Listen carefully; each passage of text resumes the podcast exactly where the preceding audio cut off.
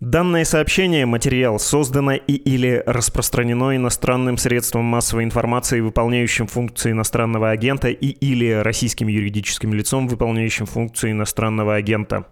Андрей Колесников объявлен в Российской Федерации иностранным агентом, ну и Сергей Елкин, карикатурист, объявлен в Российской Федерации иностранным агентом.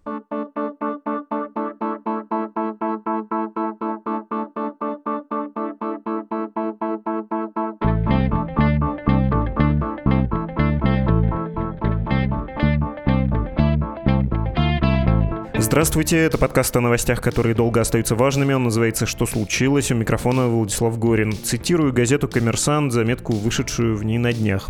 Хотя сам Владимир Путин еще не объявлял об участии в президентской кампании 2024 года, внутриполитический блок Кремля уже начал к ней подготовку, исходя из того, что выборы пройдут в запланированные сроки и при участии действующего главы государства, рассказывают источники «Коммерсанта», близкие к администрации президента. По их словам, представители администрации недавно проводили соответствующие соответствующие консультации с экспертным сообществом, пока проработка носит предварительный характер, четких контуров идеологической составляющей еще нет, хотя предполагается, что она будет основываться на теме единства. Представители Кремля также намерены внимательно следить за региональными выборами 2023 года, чтобы учесть их опыт на будущих федеральных. Если отвлечься от этого текста и пересказывать своими словами, голосование планируется провести по плану весной 2024 года, объявить о проведении выборов тоже как обычно зимой 2023 Вице-губернаторы, отвечающие за внутреннюю политику в разных регионах России, в этом месяце соберутся на семинар, где им начнут, говоря по-армейски, доводить информацию.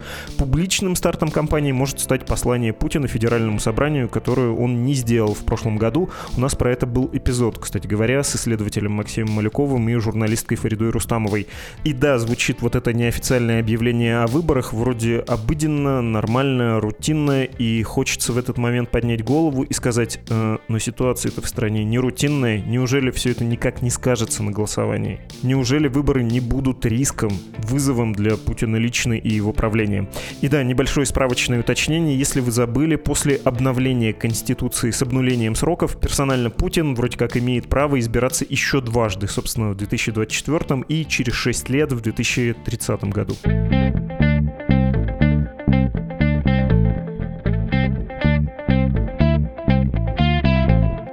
Сегодня мы говорим с Андреем Колесниковым, старшим исследователем фонда Карнеги. Здравствуйте, Андрей Владимирович. Здравствуйте. И с Петром Козловым, политическим журналистом из Moscow Times. Петр, привет. Здравствуйте политолог, исследователь и полевик, любимое слушателями сочетание. Спасибо, что нашли время. Вы, конечно, оба читали осторожную заметку в «Коммерсанте» по поводу того, что началась подготовка к избранию Путина в 2024 году. Я бы предложил начать с обсуждения этого материала, хоть он и вышел несколько дней назад. А, вы бы рискнули тоже, как автор этого материала, дать старт кампании? Слишком смелый это для вас тезис или, напротив, не особенно внезапный? И, Петр, могу я тебя попросить начать? Да, без проблем, конечно. А, да, конечно, читал материал в «Коммерсанте», и, безусловно, обратил на него внимание, но я бы, наверное, здесь отметил, конечно же, если мы говорим о медиа, да, и о том, как э, наши коллеги-журналисты пытаются следить за этой компанией, я бы, конечно, обратил внимание на то, что и перед заметкой этой коммерсанта выходили материалы, например, за несколько дней до нее вышел материал в издании «Верстка», который тоже был посвящен подготовке этой избирательной кампании. Но главное, по сути, я, безусловно, считаю, что это действительно соответствует таймингу, и более того, того, я абсолютно уверен, не знаю, как вы, коллеги, но мне кажется, что кампания началась уже давно, подготовка к ней с точки зрения стратегии, ее планирования. Я думаю, что она началась и год назад вполне, может, и даже и раньше. Вопрос в том, что, конечно, тот момент и тот период, когда она начиналась, он, безусловно, очень сильно отличается от того, что э, мы имеем сейчас, и от того, что Кремль имеет сейчас. Я имею в виду, конечно, войну, которая началась в конце февраля 2022 года, которая, конечно, конечно же, в каком-то смысле очень сильно поменяла повестку Кремлю. И я думаю, что тот же Кириенко и другие люди, которые занимаются выборами в Кремле, конечно же, они не знали и не учитывали такую войну, когда начинали стратегию делать этой кампании там несколько лет назад.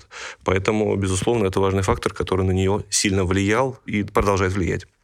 Ужасный вопрос, циничный, Андрей Владимирович. Вам кажется, война — часть этой избирательной кампании? Замысел был в том, чтобы победоносно, как такой большой Крым, взять приз в виде Украины и выйти в 2024 году к россиянам с неким проектом нового союза, еще чего-то, или нет? Это параллельные отдельные вещи?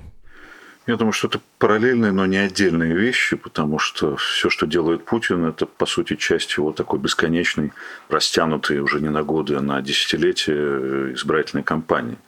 Она не прекращается ни на минуту, она просто оппортунистически меняется, в ней очень мало стратегии. За это время Путин растерял, собственно, целеполагание потому что он лишил будущего не только миллиона людей в своей стране и в Украине, он лишил будущего, собственно, самого себя. И теперь это целеполагание, исключительно победа в этой спецоперации или в этой войне, как они ее по-разному называют, но эта победа, она то отдаляется как-то, то приближается, ее можно по-разному описывать, можно описать поражение как победу. Но, безусловно, теперь уж точно она входит в повестку избирательной кампании. Конечно, активная фаза, наверное, начнется все-таки осенью, и к этому времени, возможно, Путин хотел бы преподнести самому себе некий подарок в виде военных побед на земле. Получится или нет, это непонятно, и в зависимости от того, как будет описываться победа, собственно, возможно, будет строиться кампания. Хотя никто не гарантирует, что, допустим, там план сентября 23 года кампании не изменится в ноябре, допустим, да, или в январе 24 года. Что-то он должен предложить населению. Возможный вариант, хотя я не очень в него верю, это отмена выборов э, или превращение выборов в некое помазание на царство с э, выборами технического президента. Всякие варианты возможны. Я, в общем, сторонник более такого как бы инерционного сценария. Почему бы ему не сходить на выборы и не устроить такую эмоциональную мобилизацию населения лишний раз, всем продемонстрировав, что вот я набрал 80%, смотрите, все еще за меня, так что вы тоже, пожалуйста, будьте за меня и не рыпайтесь. Ну, безусловно, война – это главный фактор этой компании. Ну, куда деваться? Это главный фактор существования сейчас всех на Земле. Я не знаю, насколько понятен этот вопрос. Он может быть э, таким слишком эмоциональным, что ли. Но война именно часть компании, она неизбежно будет частью компании, или она будет выводиться как бы за скобки в существующем специфическом информационном пространстве с существующими специфическими процедурами, как они реализуются на практике. Но это можно сделать. Можно сделать вид, что война где-то там далеко, что к России присоединены новые территории, пусть даже областные центры этих новых территорий не находится под э, прямой властью Москвы и вообще под юрисдикцией Российской Федерации де-факто. Но вот как бы исключить или нет, наоборот, на этом неизбежно будут играть, это неизбежно будет произноситься, ну вот как, э, пусть даже в таком несколько пластмассовом виде, как во время обращения новогоднего, да, каких-то людей в форме все равно на сцене нужно поставить. Вы знаете, я думаю, что это зависит от сугубо оппортунистически, как будут развиваться события. Они сами еще не знают, как строить стратегию.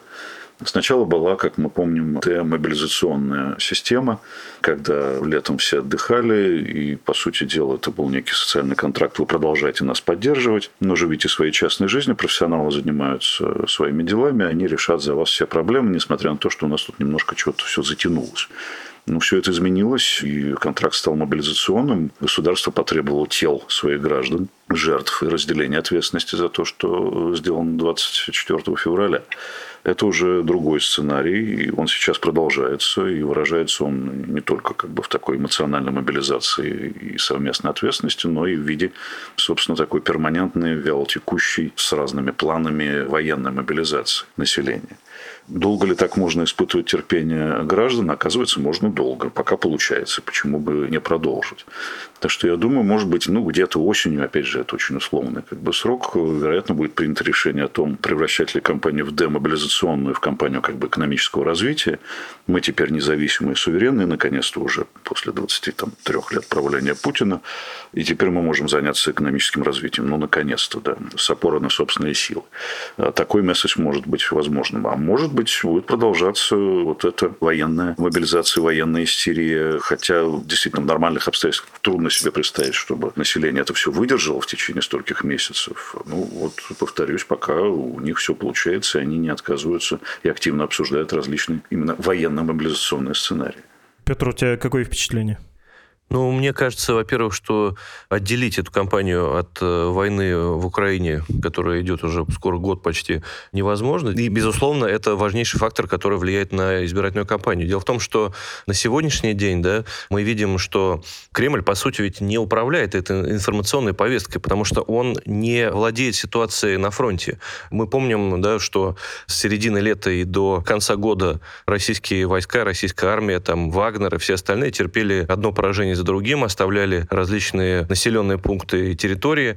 И понятно, что в таком ключе, да, там Кремль отменил большую пресс-конференцию, там послание, что-то еще, но как бы утаить это полностью невозможно, так или иначе. То есть эта информация, она все равно к людям поступает. Это первый момент. То есть очень сложно вести кампанию избирательную Путину, э, если он проигрывает. То есть проигравший на фронте я с трудом себе представляю, что это может быть какая-то, ну, действительно такая победная кампания Путина на выборах.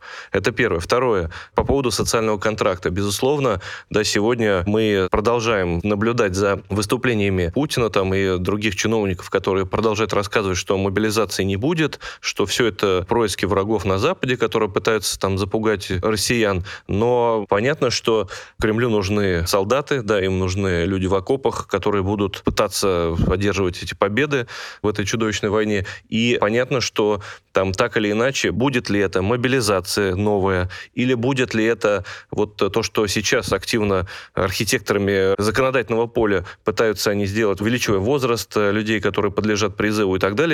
Не мытьем-то катанием понятно, что все больше людей не будут пытаться привлечь в эту войну. А эти люди, которые едут на фронт, у них есть э, родственники, да, там, друзья, близкие, дети, родители, безусловно, для которых это очень большая тревога, это боль, тем более, когда они возвращаются назад в цинковых гробах. И поскольку Кремль всегда пытается работать с вот этой информационной повесткой, в том числе на местах, там, пытаясь решить какие-то наиболее острые проблемы, которые беспокоят людей, как с этим быть? Ну, то есть, грубо говоря, починить поликлинику там или на несколько месяцев понизить цену, там, грубо говоря, на какие-то базовые продукты, чтобы показать людям, что да, мы вот у нас есть проблемы, да, нас пытаются все унизить, э, пытаются напасть на нас и захватить, но мы контролируем здесь, экономика у нас сильная, она растет, вот мы, пожалуйста, цены, например, снижаем. Ну, как быть с этим? Ну, то есть вот этим людям, которые находятся в этой тревоге или в трауре в связи с потерей близких, вот как с ними? А это же все избиратели. Поэтому мне кажется, что это ловушка для Кремля в плане избирательной кампании, то есть здесь невозможно абстрагироваться. Это главная часть э, этой выборной кампании Путина, и то, что будет происходить на фронте, оно как бы очень сильно влияет на выборы. Мобилизовать в смысле электоральном, Андрей Владимирович, как вам кажется, можно вокруг войны, вот учитывая то, что Петр сказал, что это, в общем, проблема. Это тяжелая война, которая, ну, не знаю, будь я а, человеком более безапелляционным, сказал бы, что выглядит максимально проигрышной. Не проигранной, но проигрышной. Вы знаете, с одной стороны, безусловно, логически рассуждая, 23 год будет годом, когда те экономические проблемы, которые не слишком ярко проявились в 22 должны проявиться уже. И это серьезно. Это не только невозможно там починить автомобиль, но и невозможность купить определенное лекарство. Это, тем не менее, хотя Путин обещает 5% инфляцию к концу квартала, это, тем не менее, довольно высокая инфляция. Это общая как бы такая депрессия на рынке труда, продолжение, вообще говоря, вот этих мобилизационных военных усилий оголяет этот рынок труда. Путин хвастается низкой безработицей, нашел чем хвастаться. Это из-за того, что, собственно, людей нет в экономике, их хватает. Да? То есть э, те люди, которые уходят, в частности, воевать, они считаются занятыми. Но это не та занятость, которая помогает экономике не то что развиваться, но и хотя бы стоять на месте. Так что здесь будут проблемы, но мы, вероятно, недооцениваем вот такой адаптационный потенциал масс опять же, логически рассуждая, частичная мобилизация сентября этого года должна была просто перевернуть сознание россиян. А она не перевернула эти сознания, повысился уровень тревожности, но повысился уровень адаптивности. Люди стали адаптироваться деловито к тому, что происходит. Как только Путин сообщил что якобы мобилизация закончена, ну, произошла некоторая такая успокоенность в обществе, хотя уровень тревожности по-прежнему остался достаточно высоким. И стали стагнировать показатели, вот эти число сторонников мирных переговоров росло, начиная где-то с августа, но оно как-то вот стабилизировалось и почти сравнялось с числом сторонников войны. Появилась некоторая такая агрессивность. Ну, раз уж мы вовлеклись в это военное противостояние, ну, давайте добивать противника уж до конца, теперь уже терять нечего. Вот эти все настроения, их очень трудно обобщить и сказать, какие именно из них доминируют, но то, что вот какие-то поразительные ресурсы адаптации обнаружились в обществе к этому ко всему абсолютно беспрецедентному кошмару, это как бы очевидная вещь. И поэтому, несмотря на усталость от войны, которая, наверное, будет еще больше, какие-то военные элементы в этой самой кампании 23-24 года, они не то что возможны, я думаю, что Путин этого просто не избежит.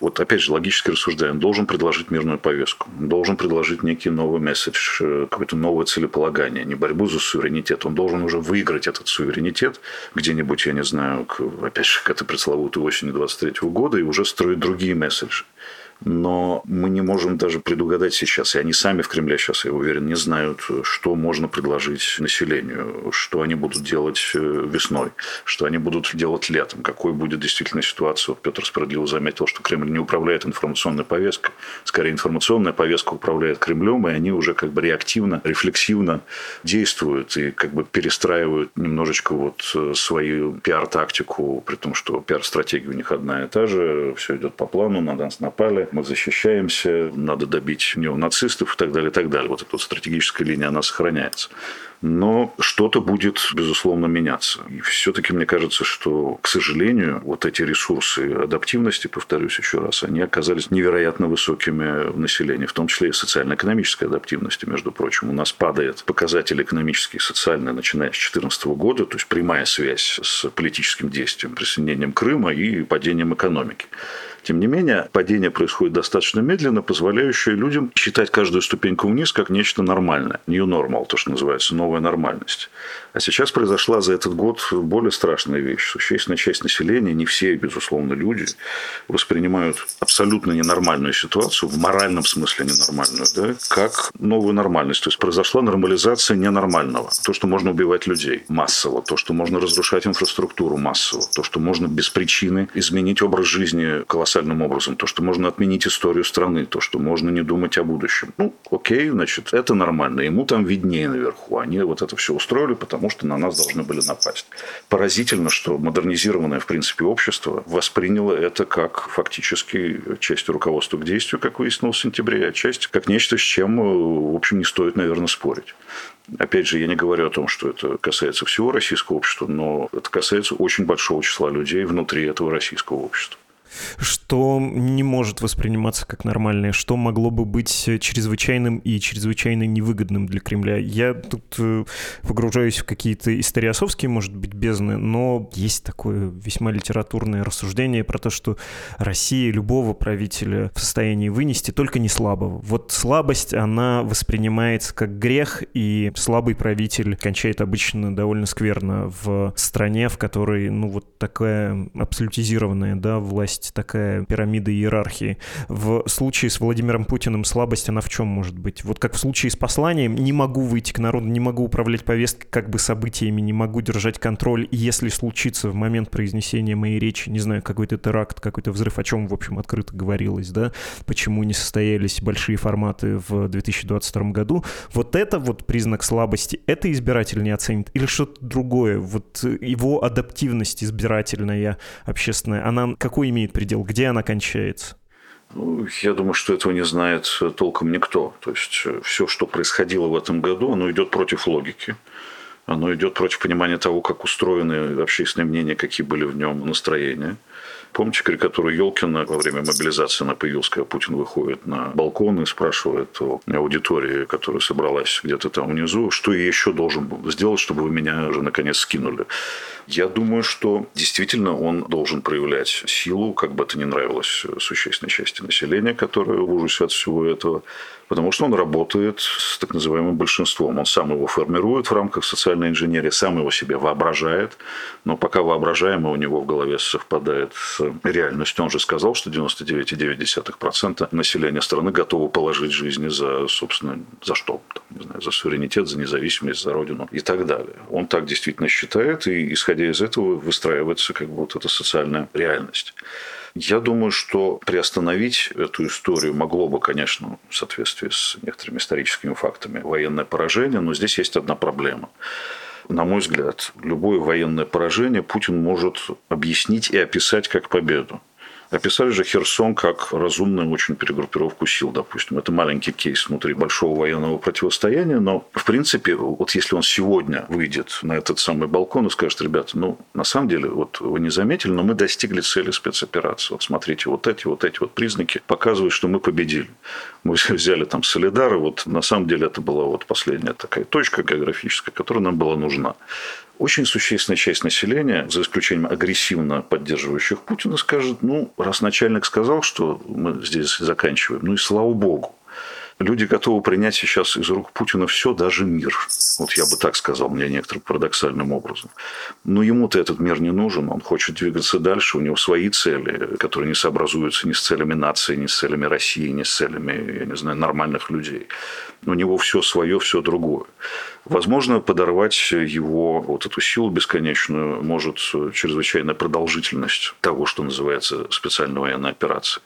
Все-таки это подрывает психологические основы нации. Люди действительно находятся в депрессии, даже те, кто поддерживает и операцию, и Путина. Тяжело дается то, что произошло, потому что это правда беспрецедентная абсолютно штука, и очень сложно сравнивать этот период с чем-либо другим. Единственное, что мне приходит в голову, это конец 40-х, начало 50-х, параноидальный период правления Сталина уже окончательно. И страна спаслась тогда только потому, что он умер. Вот, возможно, это в купе с социально-экономическими сложностями подорвет существенным образом доверие к Путину. В свое время, когда был Советский Союз, афганская война очень серьезно морально подорвала доверие к советскому руководству, вообще к советскому проекту.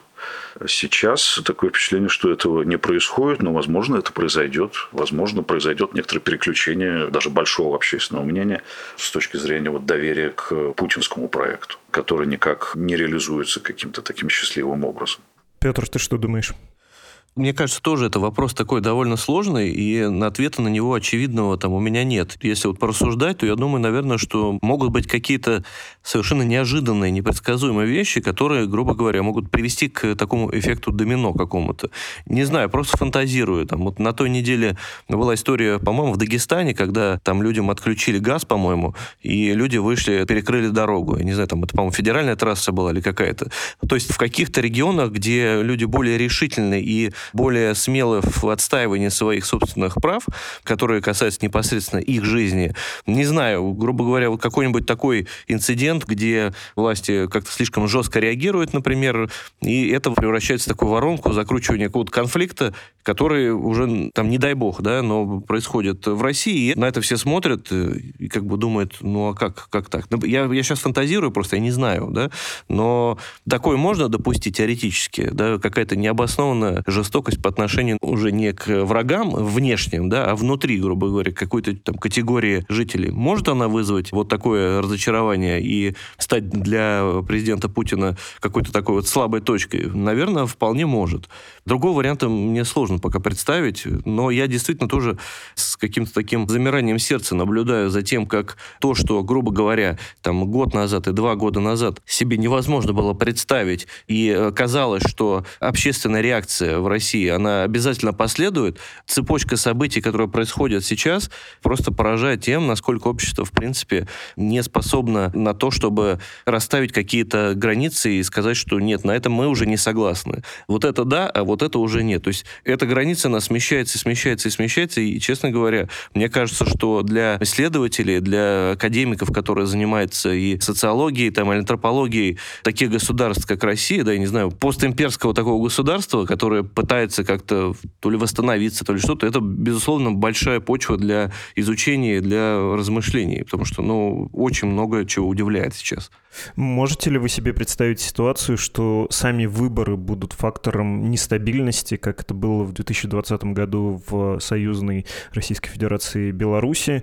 Ну, то есть чем являются выборы даже в такой системе? Конечно, средством пополнения, создания легитимности. Если ты выходишь в 2024 году на выборы, при том, что это выборы, которые, ну, крайне необязательные, что ли, ты не имеешь на них права, они как будто сами по себе уже не легитимны. Эта сама ситуация создана поправками в Конституцию 2020 года, когда даже референдум не был проведен по поводу обнуления, да, и других поправок. Вот это консультативное всенародное голосование на пресловутых пеньках с результатами, которым, ну, трудно доверять, Это срам по меркам СНГ. Алиев, Лукашенко и Назарбаев свои обнуления проводили через иллюзию референдума. Рокировка была чем-то сколько-то сложным. А тут даже иллюзия совершенно картонная, эконом-класс. Избирателям не предложили даже иллюзии какого-то вот голосования за дальнейшее нахождение Владимира Путина у власти. Сами выборы могут, э, короче, сокращаемый вопрос, да, превратиться в Минск? Вы знаете, повторить ситуацию вот 11-12 года, скорее, вот это там выборы были другие, они были парламентские, тем не менее, вот это возмущение продвинутых классов, которые хотели нормальной жизни и заявили, что они ее хотят именно вот таким вот образом, выйдя на улицы, оно не зависит от того, какие именно выборы проходят, тем более, что уже тогда электоральная система была серьезным образом дискредитирована но просто некому выходить, не говоря уже о том, что режим достиг той степени репрессивности, что восстание масс продвинутых против него практически невозможно. Просто по техническим и силовым причинам просто задавят в самом начале. Это невозможно, это иллюзия, что люди должны восстать. Вообще говоря, с точки зрения изменения режимов, э, важно, чтобы элиты восстали. Элиты у нас до такой степени трусливые, до такой степени замазанные, собственно, совместным строительством того, что в результате вылилось в катастрофу 22 года, что они, собственно, вместе с Путиным как-то заперлись в этом самом бункере или в этой подводной лодке. И как бы они его не ненавидели, они с ним вместе или тонут, или всплывают, но они ему служат. У них, собственно, другого выхода с их точки зрения, во всяком случае, нет. Поэтому, собственно, поднимать восстание, в кавычках, да, условное, там, протесты, недовольство, сопротивление практически некому. Несмотря на то, что, безусловно, здесь осталось огромное количество людей. Это иллюзия, что все уехали. Здесь очень много людей, которые недовольны, которые молчат, но готовы к этому, как это называл Галич, к молчаливому резистансу. Кто-то и говорит, кто-то и пытается сопротивляться. Посмотрите, гигантское количество административных дел, гигантское количество арестов, гигантское количество количество уголовных дел за вот эти статьи, которые предполагают сопротивление режиму, гигантское количество иностранных агентов. Все это показывает, что общество сопротивляется и готово к сопротивлению.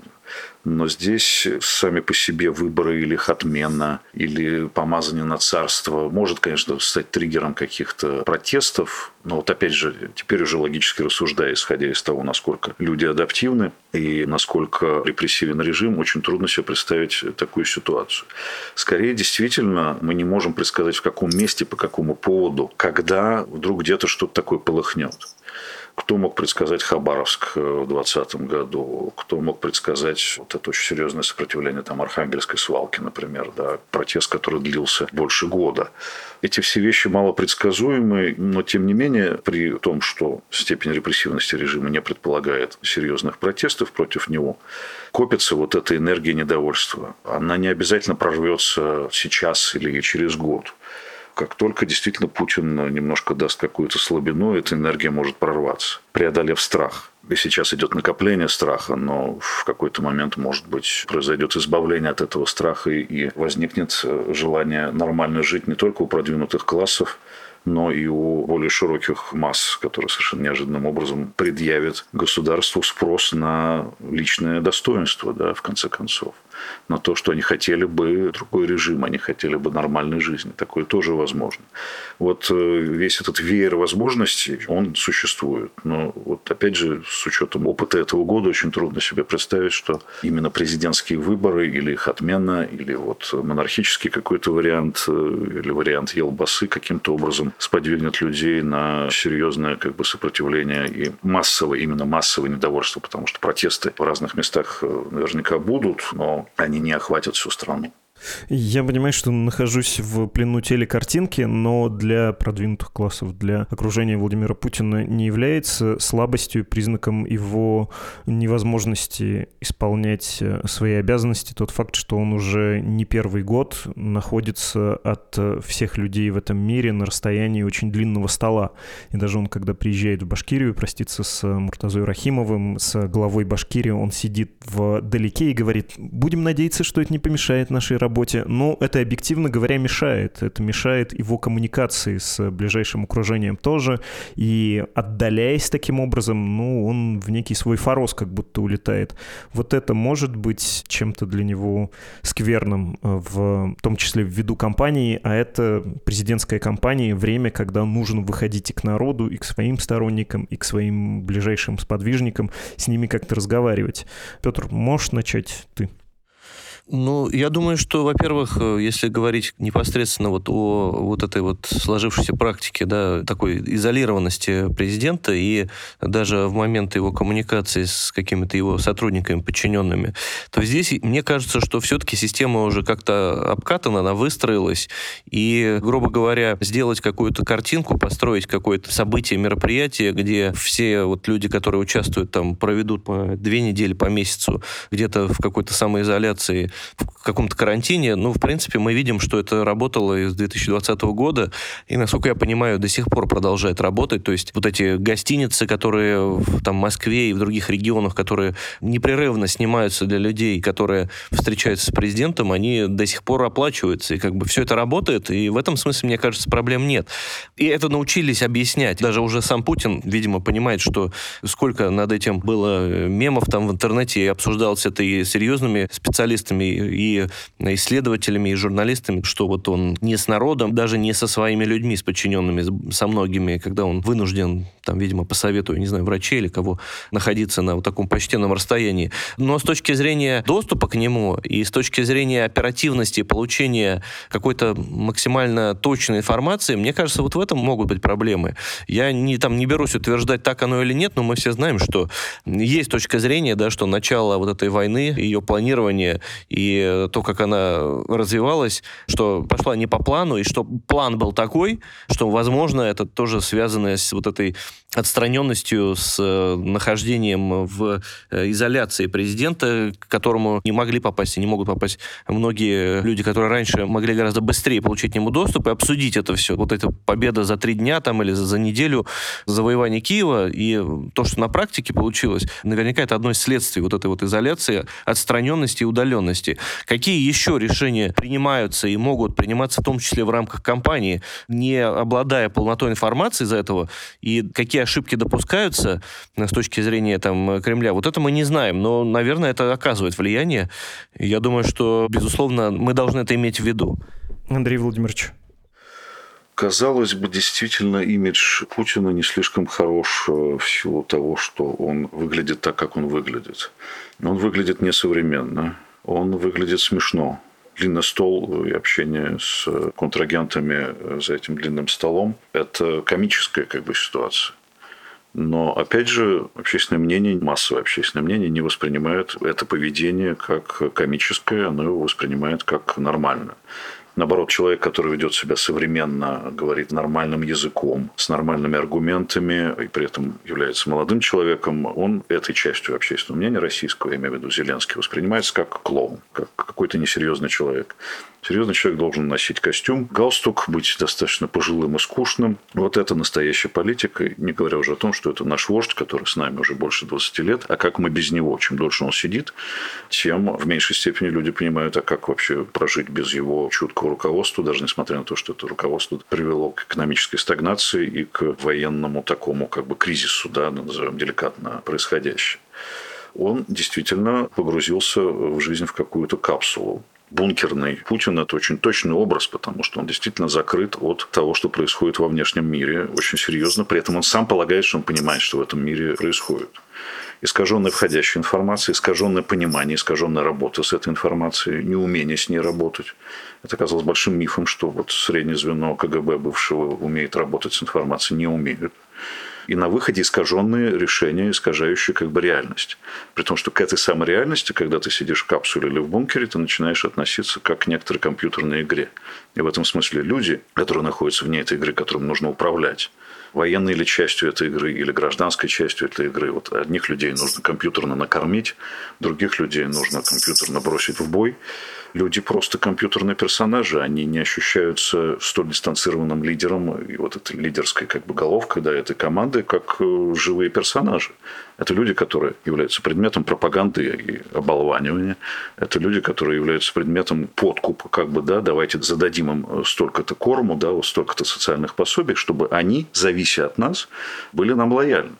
Эта стратегия как бы действует э, уже в течение долгих лет, и общеизвестно сейчас э, данные переписи населения 2021 года это подтвердили, что в структуре доходов населения огромное количество, где-то треть занимает социальные пособия.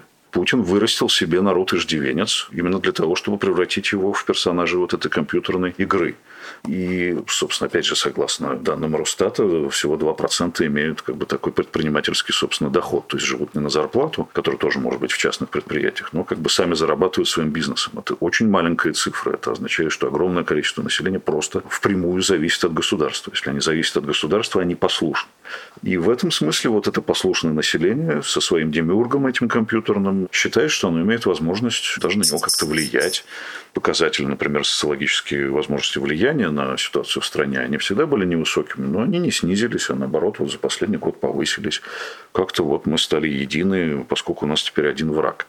И странным образом комический образ этого, ну, любой диктатор, да, немножечко смешной, потому что у него есть какие-то свои манеры такие необычные. Путин в этом смысле просто идеально подходит для такого персонажа истории. И продолжают как-то восхищаться или, по крайней мере, по инерции слушаться, будучи недовольными, вынуждены принимать его таким, каким он есть. Так что и вот эти его свойства тоже не ломают, э, собственно, ситуацию, во всяком случае сейчас. Может быть, они ее сломают через какое-то время. Я хотел бы к вашей мысли вернуться про иллюзию, что все уехали, что на самом деле Россия никуда не делась, да, и уехало абсолютное меньшинство и сопротивление. Вы говорили про молчаливый резистанс. Оно никуда не денется. Как на ваш взгляд, и я понимаю, что это дает предложением сделать, конечно, прогноз, но будем смотреть из сегодня в сегодня. Как в нынешней ситуации, когда канаты системы политической натягиваются, это все равно для нее испытание, выборы, политическая независимость независимая жизнь может проявлять себя, как существовать, где просачиваться? Ну, вы знаете, этих людей теперь напрямую называют предателями. То есть, с одной стороны, называют, конечно, прежде всего уехавших и подающих голос оттуда из-за рубежа. Но понятие национал-предателей, введенное Путиным уже давно, в 2014 году, оно распространяется просто на тех людей, которые с ним не согласны лично, с его политикой. Миллионы этих людей живут здесь опять же, с точки зрения опросной социологии, 17, 19, 20 процентов респондентов социологов, как правило, против Путина, против спецоперации, против того, что он делает в стране, за демократию, за нормальные связи с Западом. Если это проецирует на все население страны, это миллионы, миллионы, миллионы людей. И сейчас они мало что могут сделать. Если эти люди выходят на улицу, то они в большей степени, конечно, это делают для себя, потому что уже не могут молчать. Там других способов высказать э, свое мнение об этом, обо всем нету разные способы. Не знаю, я тут недавно пытался расплатиться там мелкими деньгами, и на бумажке 100 рублей было написано «Путин убийца». Я очень с интересом отнесся к этому способу проявления недовольства. Ну, расплатиться, понятное дело, этими рублями я не очень смог. Но очень много вот этого подспудного недовольства. И, безусловно, оно во что-то выльется. Но эти люди нуждаются в каком-то импульсе. А снизу, сбоку этот импульс, ну, как мы уже говорили, не очень возможен. Лидеры, которые могут организовать что-то, они либо сидят в тюрьме, либо находятся за границей и выполняют другую очень важную функцию вот этого информирования населения, предоставления населению нормальной альтернативной информации, подлинной информации и мнений в элитах, если бы нашелся человек, который что-то сделал там, да, тогда на этот сигнал сверху, как это было Горбачевскую перестройку, люди очень активно откликнутся и очень хорошо это воспримут. И те, кто еще вчера поддерживал Путина, неожиданно обнаружат в себе демократические устремления, и в этом смысле новая перестройка может стать достаточно массовым явлением. Но для этого нужно не только вот этот молчаливый резистанс и накопление недовольства снизу, но и какое-то движение сверху минимальная даже какая-то либерализация чего-то. Но этого не будет. Пока Путин управляет страной, пока вся элита выстроилась под него, и все они живут в его тени, в его подводной лодке, и находятся в этой подводной лодке вместе с ним, никакого сигнала сверху о либерализации не будет. Путин этого делать тоже не будет. И в этом смысле ситуация выглядит, к сожалению, безнадежно. Я не вижу никаких признаков вот, как бы серьезного изменения в ближайшие год, два, три как минимум. Да. Петр, у тебя такие же ощущения? Честно говоря, просто другого ничего добавить я, наверное, здесь не смог бы. Окей, у меня есть э, одно небольшое частное в завершении уточнение. Сюжет, который, думаю, что многих может заинтересовать, многих волнует. В общем, есть и открытые заявления про то, что новое поколение людей, которые войдут в политику в России, это люди, которые прошли боевой опыт. Вот участники СВО — это новая, ну, если не честь, ум и совесть эпохи, то новая сила, которую имеет смысл кооптировать в ряды российской элиты. Что вы про это думаете? Потому что, ну, я я рискну поделиться своим ощущением. Мне это напоминает очень старые разговоры конца 2000-х, начала 2010-х в духе от на ближайших выборах Сурков даст бюджеты таким-то и таким-то, каким-то очередному изводу левых или националистам, чтобы те прошли в Думу, а никто никому ничего не давал, потому что ну зачем? Ну то есть и в лучшие времена никого кооптировать э, сколько-то рискованного не могли, а теперь это совершенно не представляется необходимым. Но может быть у вас другой взгляд на это. Петр, начнешь? Я думаю, что людей, которые так или иначе, по крайней мере, публично, да, как-то с точки зрения там, пиара засветились где-то в районе передовой, там, не знаю, на фронте или где-то совсем не на фронте, но пытались показать, что они рядом, конечно, этого будет много в компании, если она вообще состоится. Но я не думаю, что каких-то людей таких вот совсем не знаю, грубо говоря, которые прошли через ряды ЧВК Вагнер и потом получили вот эту свободу, будучи до этого где-то там осужденными, находясь в тюрьме. После этого их отправят в компанию, и мы увидим их, я не знаю, помощниками президента, я не знаю, или, грубо говоря, если мы про какие-то выборы муниципальные или региональные, вот кто-то их туда кооптирует. Мне кажется, что это маловероятно, но я думаю, что вот может быть что-то по примеру, как было, помните, в 2011-2012 году вот эти протесты болотные, и как ответ э, кремлевский, это вот рабочие. Мы помним вот этого Игоря Халманский, который стал, значит, полпредом какое-то время существовал в российской политике. Или в Думу тогда, если я не ошибаюсь, попал, его журналисты тогда называли токарь трапезников. Я забыл, честно говоря, имя, но вот был депутат, который через э, Народный фронт, тоже путинский, прошел. Насколько я помню, он там прям супер токарем каким-то не был, но вот какие-то люди, которые были выбраны властью или там технологами около кремлевских кремлевскими или кремлевскими, и как бы подготовленные вот под этим соусом, они прошли, они действительно там оказались, но это не были люди прямо из народа, это не были действительно какие-то там люди из вот этого действительно завода, я не знаю, Уралвагонзавода или еще откуда-то, которые прям вот совсем-совсем с земли. Я думаю, что и в этом случае тоже можно ждать примерно такого же, то есть каких-то ярких лидеров они попытаются сами вырастить или уже, может быть, заранее их уже готовят, в какой-то момент их показать и засветить и сказать, что вот это вот герои, вот это люди с фронта, вот они ковали победу, а теперь они будут там, не знаю, в Думе, в правительстве, в региональных парламентах или в общественной палате. Я думаю, что можно, наверное, вот такого сценария ждать. Я не удивился бы этому. Андрей Владимирович, верите в то, что новая сила, очищенная огнем специальной военной операции, войдет в российскую элиту и освежит этот режим? Ну, куда уж его дальше-то освежать? Они уже устроили все, что могли устроить. И можно вспомнить, конечно, поражение Германии и вот эти окопные люди, которые потом вступали в СДАП и занимали некие позиции в том государстве, которое образовалось в 30-е годы в Германии. И это, да, безусловно, сильно освежило немецкую политику и привело к катастрофе страны. Петр совершенно справедливо упомянул вот этих персонажей, того же самого Халманских, но для вот этих демиургов компьютерной реальности это ведь тоже эти люди нуждаются в некотором контроле и управлении. И допустить их бесконтрольное существование, даже вот таких персонажей, как Пригожина, условно Кремль, да, вот некий центр управления полетами не очень готов. С одной стороны, Пригожину многое дозволяется, больше, чем всем остальным. Но, тем не менее, вот некоторыми даже кадровыми манипуляциями Кремль посылает месседжи, что нет, Пригожин, конечно, очень важный человек, но есть люди и поважнее, в том числе с точки зрения вот боевых боевых действий. Пожалуйста, вот Герасимов у нас теперь всем руководит. То есть здесь важен некий баланс, хотя польза от этих людей, безусловно, для вот этого центра управления полетами очень серьезная. Были разговоры много лет назад, 15 лет назад, что вот если допустить сейчас неуправляемый выбор, настоящий, демократический, то вот это вот народ, он выберет фашистов.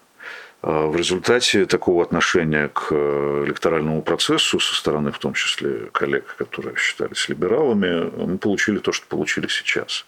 В 2014 году были разговоры, что вот сейчас вот эти ветераны боевых действий на Донбассе, они вот повернут свои штыки в сторону Кремля, потому что Кремль недостаточно жесток и агрессивен, но он слишком миролюбив.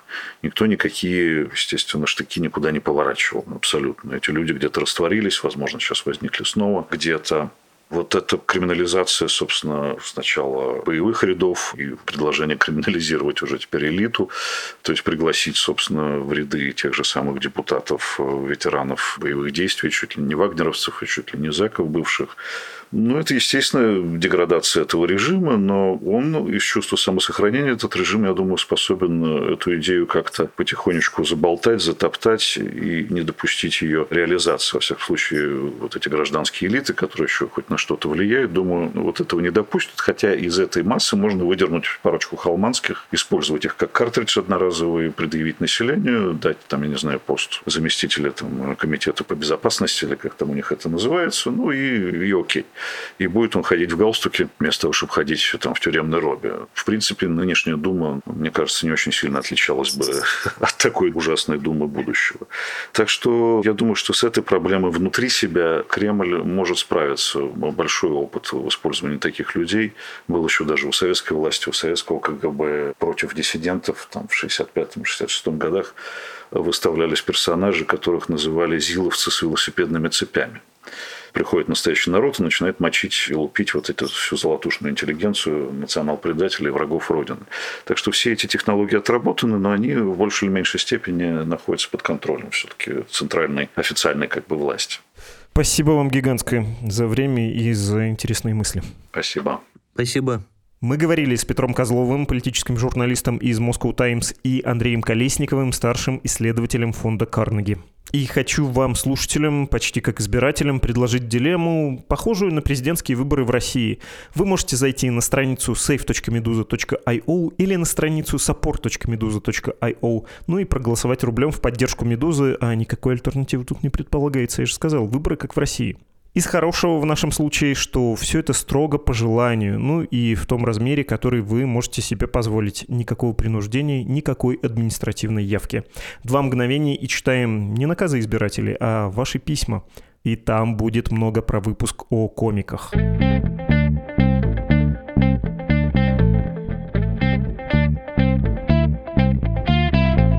Ваше послание, которое вы отправляете на адрес подкаст собакамедуза.io. Илья написал, не про комиков, кстати, был хороший выпуск о протестах в Бразилии, ожидал, что в нем хотя бы немного будет затронута тема Перу, но нет, к сожалению, поэтому предлагаю сделать выпуск о куда более кровавых и более продолжительных протестах в Перу, тем более, что они вызваны госпереворотом, в отличие от Бразилии, где власть сменилась на выборах. Интересно узнать, законно ли отстранение президента, почему протесты такие насильственные, какие группы населения поддерживают ту или иную сторону стороны.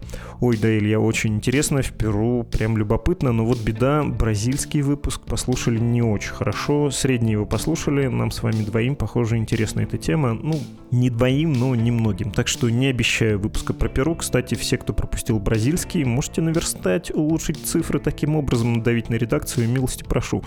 Мария это написала про неточность. Добрый день, слушаю подкасты и услышала весьма грубую неточность. Ведущий в подкасте про комиков сказал фразу «а мы не смотрели смотрели в ту сторону, типа это фраза наших комиков на что-то там, но про эту фразу писали в хронике на тему судов над нацистами, где жен нацистов пытались убедить, что их мужья, сыновья, братья совершали ужасные вещи, им даже показывали трупы, водили в лагеря смерти, они все это воспринимали как декорацию, типа Голливуд, может и не такое. И вот фраза «я не смотрела в ту сторону», так они говорили в ответ, когда им указывали на лагеря, где сжигали людей.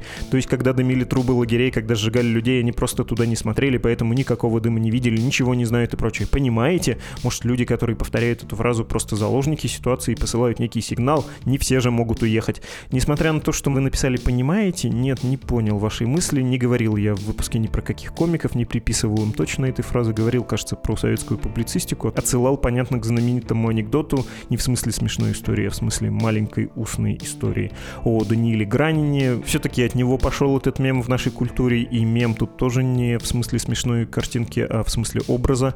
Так что про неточность возвращаю вам ваш упрек без удовлетворения. Насчет заложников ситуации, если я правильно понял вашу мысль, мы обсуждали это с Денисом Чужим. Он говорил, что все предельно понятно в нынешней ситуации, а многие мейнстримные шоумены могут себе позволить выразить свое отношение к происходящему, например, уехать. Они уже отлично заработали, а рискнули это сделать только единицы из комиков, причем не мейнстримных, не первых звезд. Мы ведь еще почему говорили про юмористов, почему такой выпуск сделали, потому что их профессия быть на острие актуальности, читать новости, вникать в то, что происходит в мире и обществе, быть очень чуткими.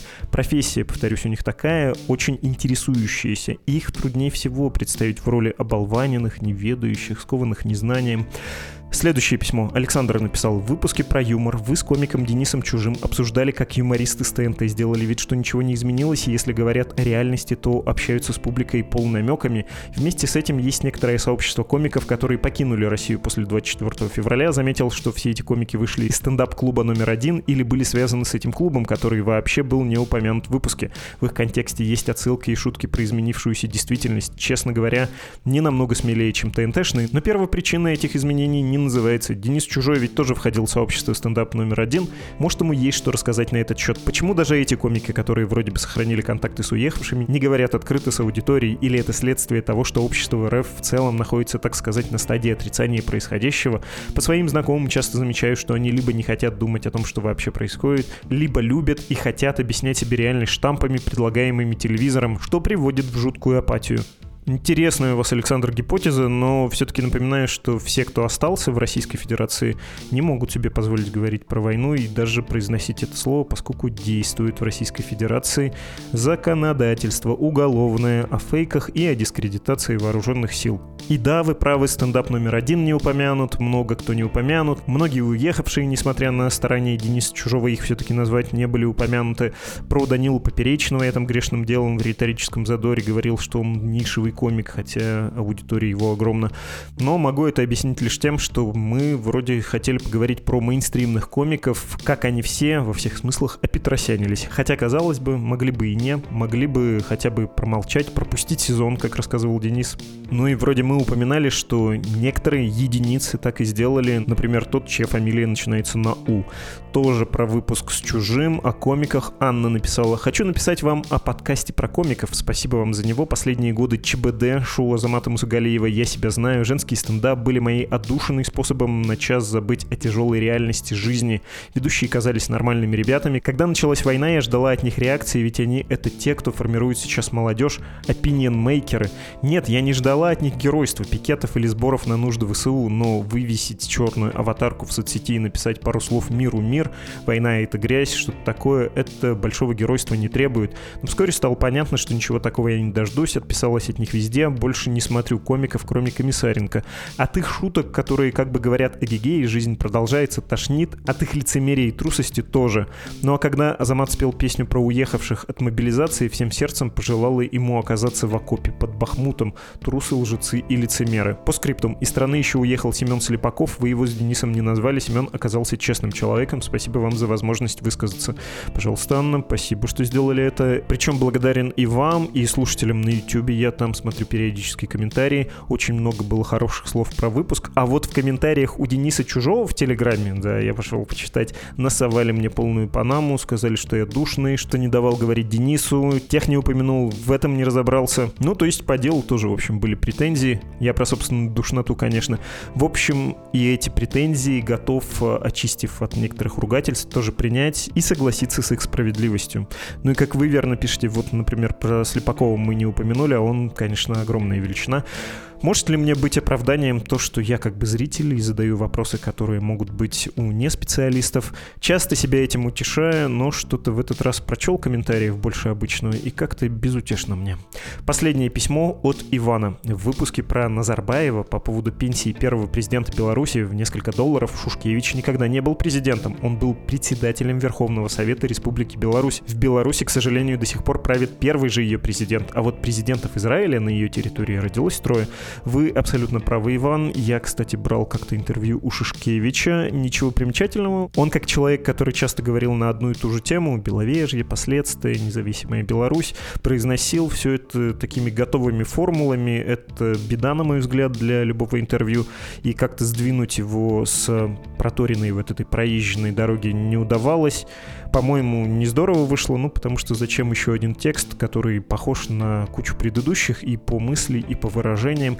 При этом все равно на меня произвела впечатление история Станислава Шушкевича о том, как сдвинуло его сознание, позволило или даже заставило изменить фокус, взгляд на советскую власть, чернобыльская трагедия.